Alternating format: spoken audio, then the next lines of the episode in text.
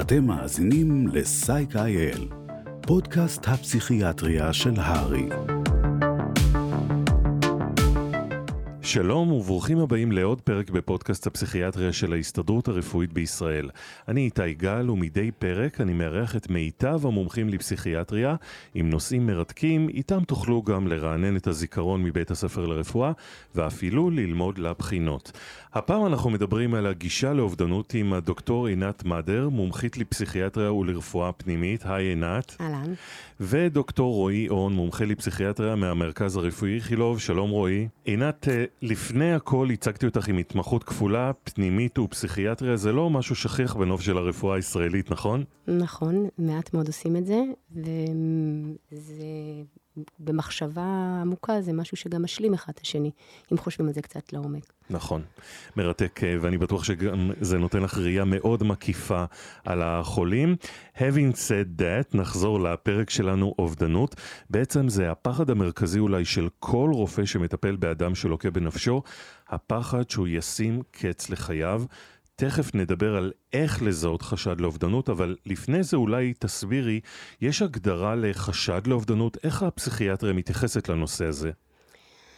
אז האובדנות באופן כללי בפסיכיאטריה היא אחד הנושאים המרכזיים והמחייבים אה, במקצוע, זאת אומרת לא יכול להיות ולא ייתכן שתהיה בדיקה אה, פסיכיאטרית ללא הערכת אובדנות, ולא משנה בכלל אם המטופל הוא מטופל פסיכיאטרי או לא מטופל פסיכיאטרי.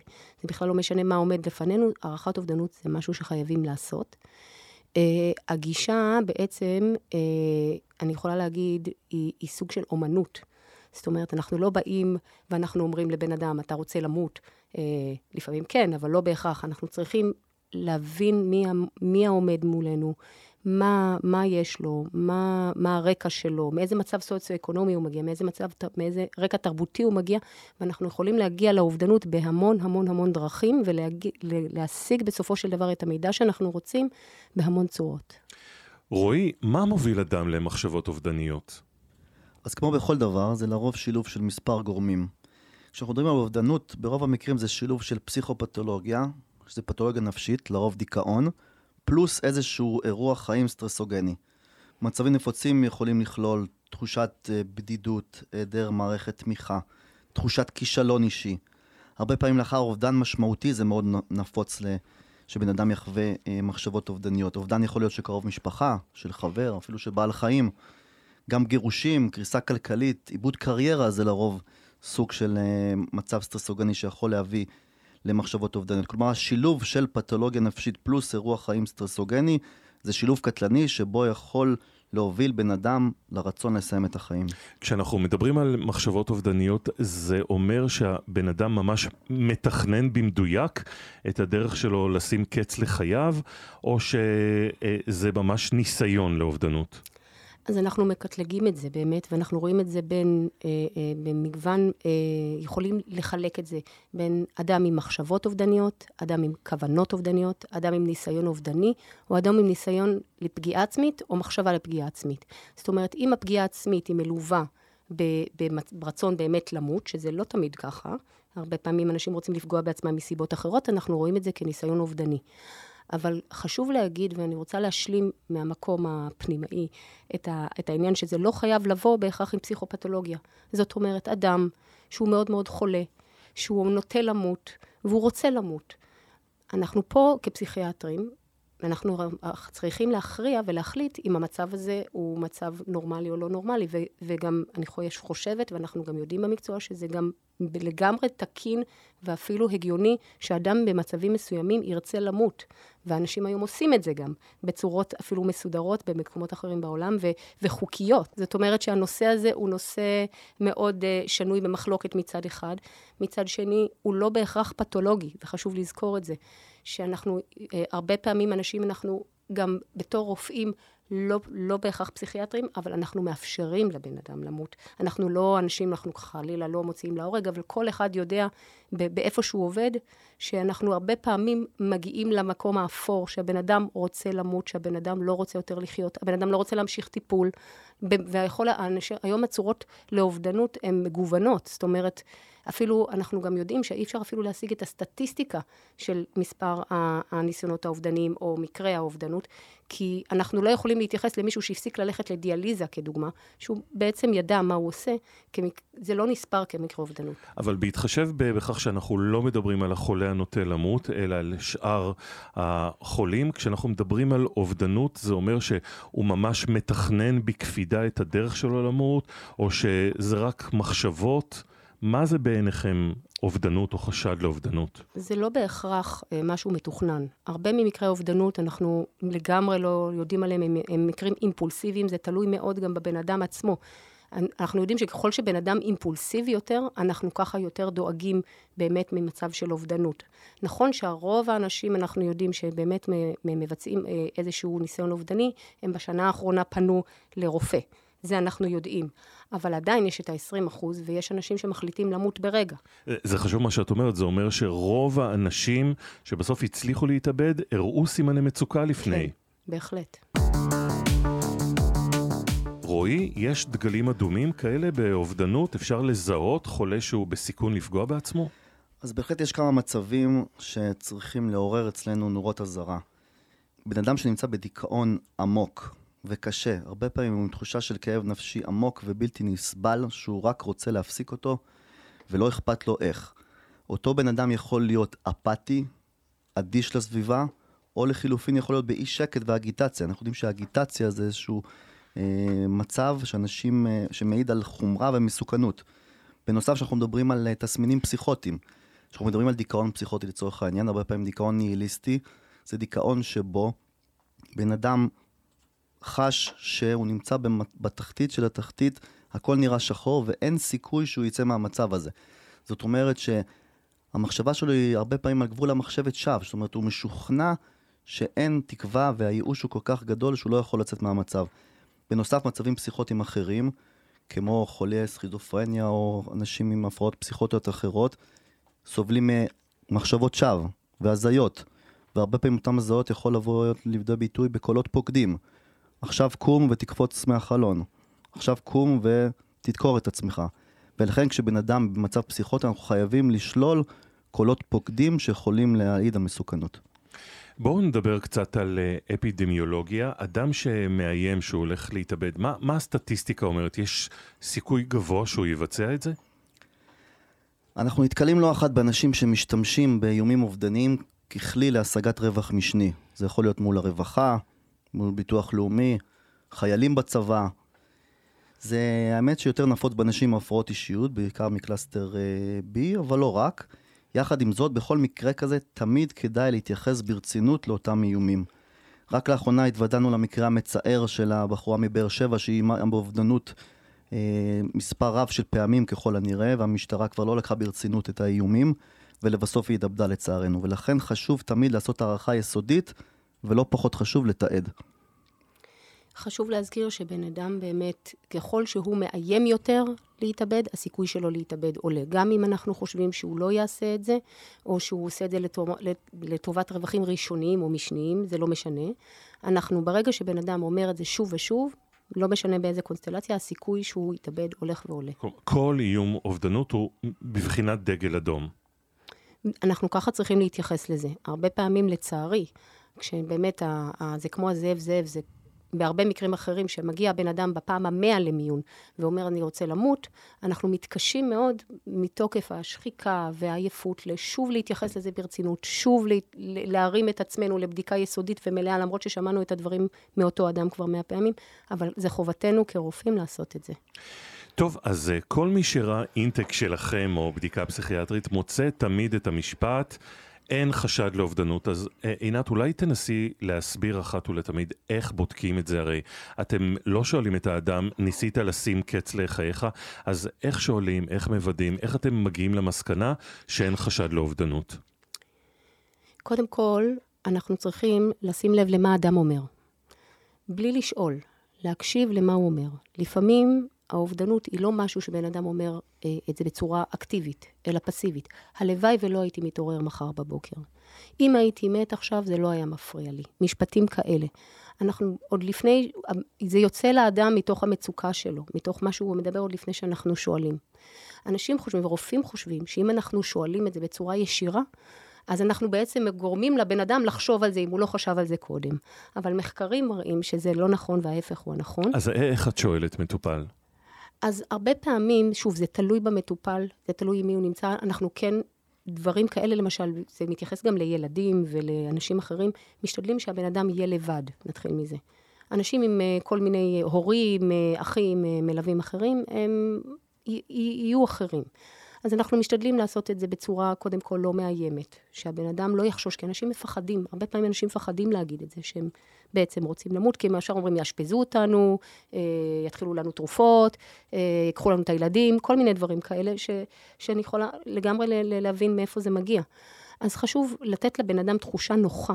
אנחנו, אחד מה, מה, מהאומנות של הפסיכיאטריה, בעיניי, זה שאנחנו נוכל לגשת ולדבר לכל בן אדם, וליצור קשר עם כל בן אדם, ולא משנה מה מצבו וכמה נמוך הוא, או כמה גבוה הוא, כמה אינטליגנט הוא, או כמה הוא, הוא נרקומן, שאנחנו בסופו של דבר נצליח ליצור איתו בזמן קצר קשר, כדי להוציא ממנו את המידע הזה. אז את יכולה לתת דוגמה לניסוח של השאלה, איך שואלים אדם אם יש לו נטיות אובדניות?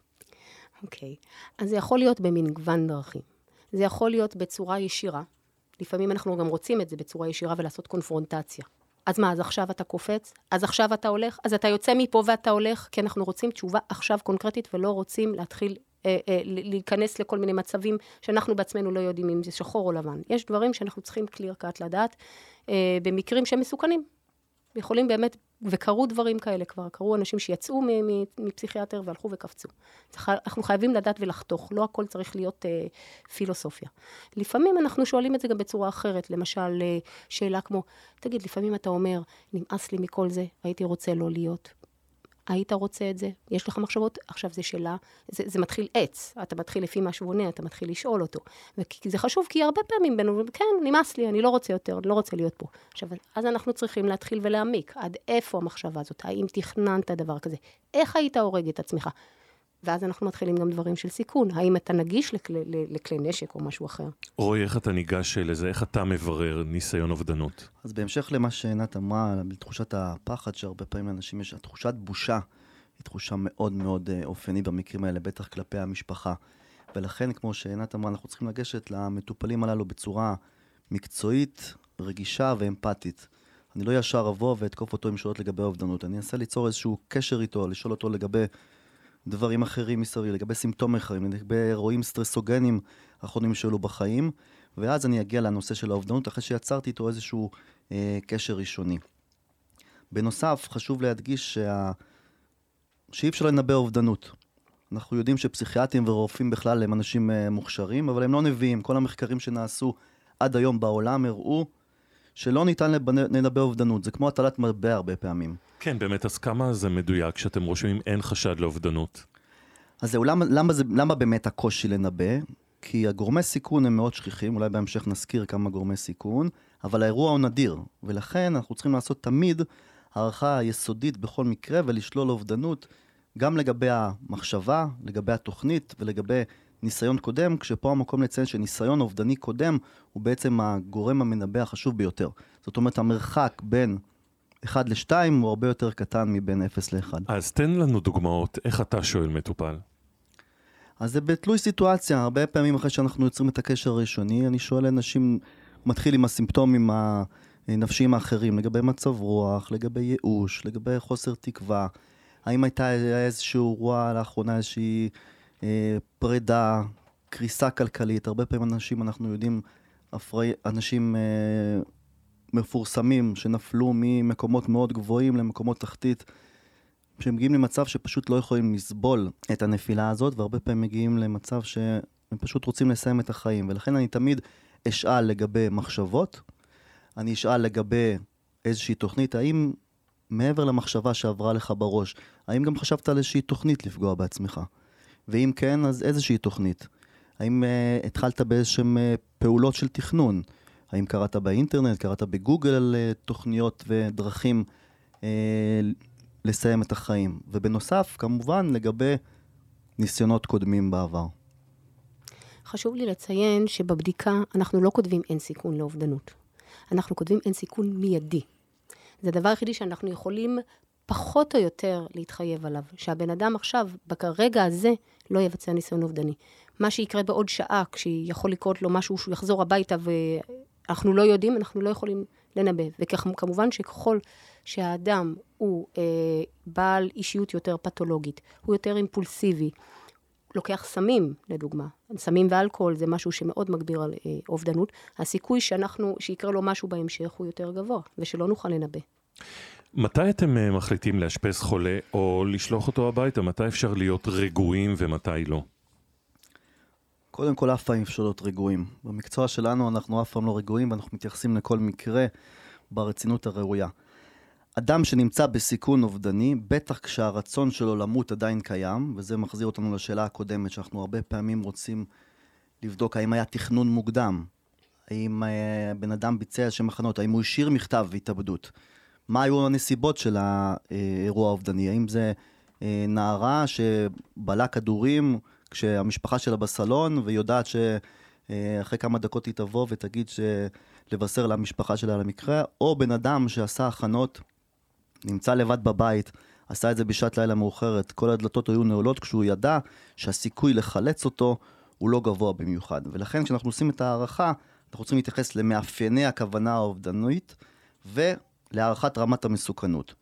לגבי אשפוז, אז כמובן שלא כל בן אדם שבא ומדווח על איזושהי משאלת מוות או מחשבות אובדניות שמופיעות לסירוגין צריך אשפוז, אבל במידה ואנחנו בבדיקה מתרשמים שבן אדם עדיין סובל ממחשבות אובדניות, עדיין הרצון למות קיים.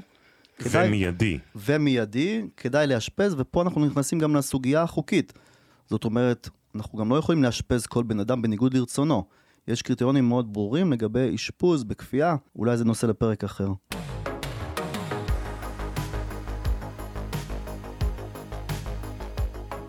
מה לגבי שאלוני אובדנות? יש כאלו לא מעט באינטרנט, יש משהו שהם משתמשים בו בישראל, משהו שרופא בקהילה יכול להסתייע בו או בחדר המיון?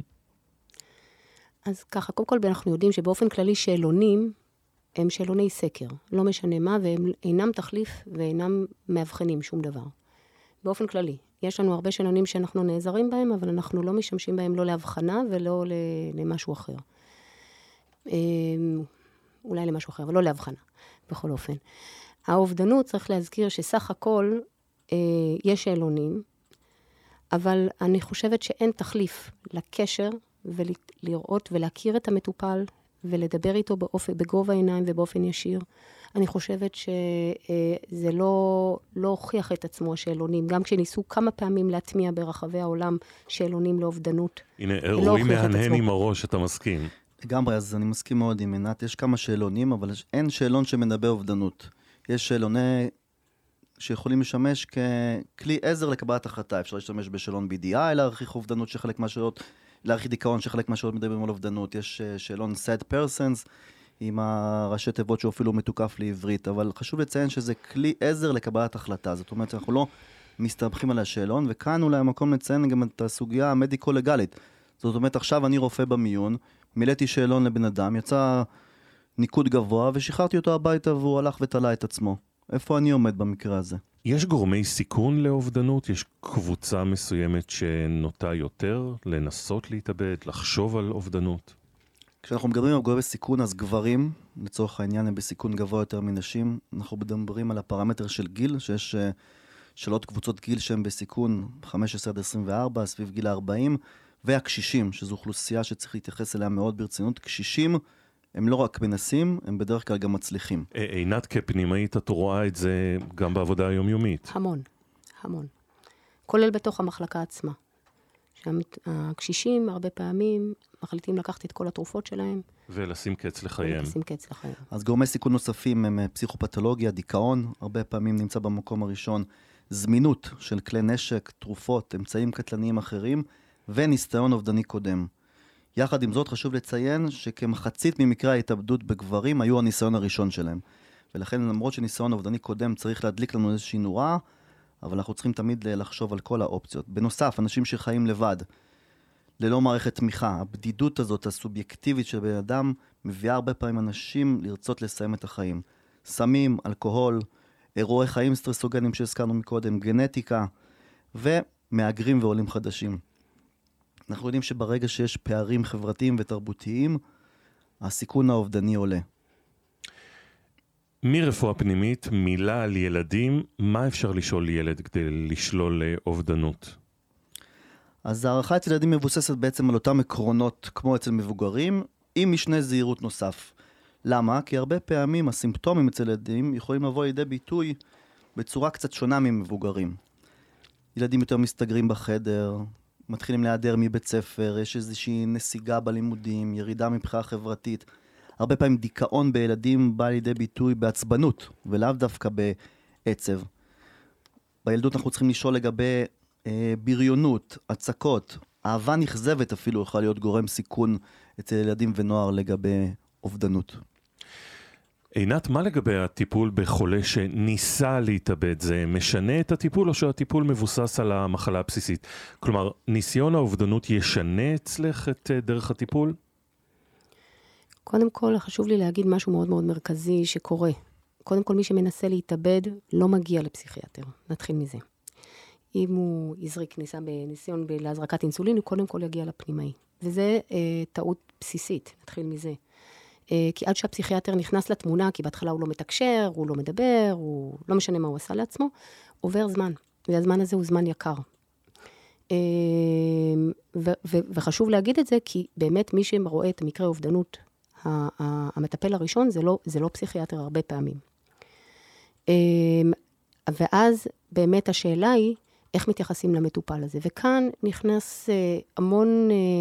המון כל מיני תפיסות, חלקן אה, מעוותות, וחלקן לא נכונות שקיימות בבתי החולים הכלליים בעיקר.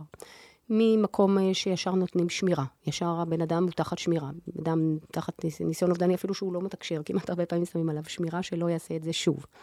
אה, יש המון המון לחץ, ו, ו, וגם הרופא שיודע שקיבל המחלקה שלו, מישהו אחרי ניסיון אובדני, יש בו רתיעה מלטפל בחולה הזה, מבחינתו הוא חולה פסיכיאטרי, ולא היה רוצה אותו במחלקה הזאת, והיה רוצה שיגיע כבר לפסיכיאטריה.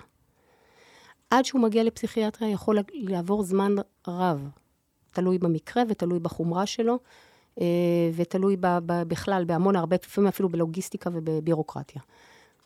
אז בהמשך למה שעינת אמרה, ברגע שלאחר כמובן שאנחנו מייצבים את החולה מבחינה פיזית, מקבל את הטיפול הגופני, אני אתייחס לגבי העניין שקוראים לפסיכיאטר, והוא מגיע לקבל לראות את החולה בחדר מיון. אז קודם כל ההחלטה המרכזית צריכה להיות, איפה המקום הטוב ביותר בשביל לטפל בו? האם הוא יכול לקבל את הטיפול בקהילה, האם אפשר לשחרר אותו הביתה, או שהוא צריך אשפוז, בין אם זה במחלקה הפנימית לצורך המשך ברור וטיפול גופני, ובין אם זה במחלקה פסיכיאטרית. כשגם במחלקה פסיכיאטרית אנחנו צריכים להחליט, האם זה מחלקה פתוחה, האם זה מחלקה סגורה. וכולי. השלב הבא צריך להיות לחשוב במה אנחנו רוצים לטפל. במידה ויש מחלה בסיסית ברקע, כגון דיכאון, כגון מצב פסיכוטי, אז ודאי שאנחנו נרצה לטפל קודם בהפרעה הבסיסית, כי הרבה פעמים האובדנות היא משנית לאותו מצב.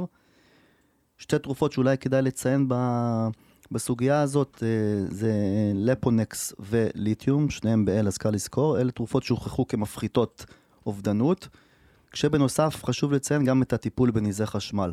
אנחנו יודעים שטיפול בניזי חשמל בהרבה מקרים הוא טיפול שהוא יחסית מהיר ומביא לתוצאות מאוד טובות בזמן קצר. אני חייבת להגיד עוד משהו בעניין הזה. בעניין שמי שמגיע הרוב למיון עם ניסיונות אובדניים, לרוב, שזה באמת איזשהו ניסיון אובדני, המטרה הבסיסית היא בכלל לא למות. צריך לזכור את זה. הרבה אנשים מגיעים כקריאה למצוקה וקריאה לעזרה, וזה הרוב שמגיעים, גם נוער, גם הרבה פעמים אנחנו רואים אנשים שמגיעים מקהילות יותר סגורות, שהם לא כל כך יכולים לתמלל, שאין להם גישה ואין פתיחות לכל מה שקשור לבריאות הנפש. האנשים האלה הרבה פעמים עושים דברים מאוד מאוד קיצוניים, בכדי להגיע לעזרה. זאת אומרת שלא כל מי שעשה ניסיון אובדני, כי לכאורה, ניסיון אובדני, באמת המטרה שלו הייתה למות, וזה דבר שמאוד מאוד מאוד חשוב לברר את זה, כבר מההתחלה. טוב, אני יכול להמשיך ולדבר איתכם על הנושא עוד שעות, אבל הזמן טס והגענו לסוף הפרק, אז תודה רבה דוקטור עינת מדר. תודה לכם. ותודה גם לדוקטור רועי און. תודה רבה ובריאות. אני רוצה לומר תודה גם לשם הפודקאסטים על עריכת הפרק. אני מזמין אתכם לעקוב אחרינו בארי, בפייסבוק, בטוויטר ובאינסטגרם. בכל העדכונים. בינתיים שמרו על עצמכם ונתראה בפרק הבא.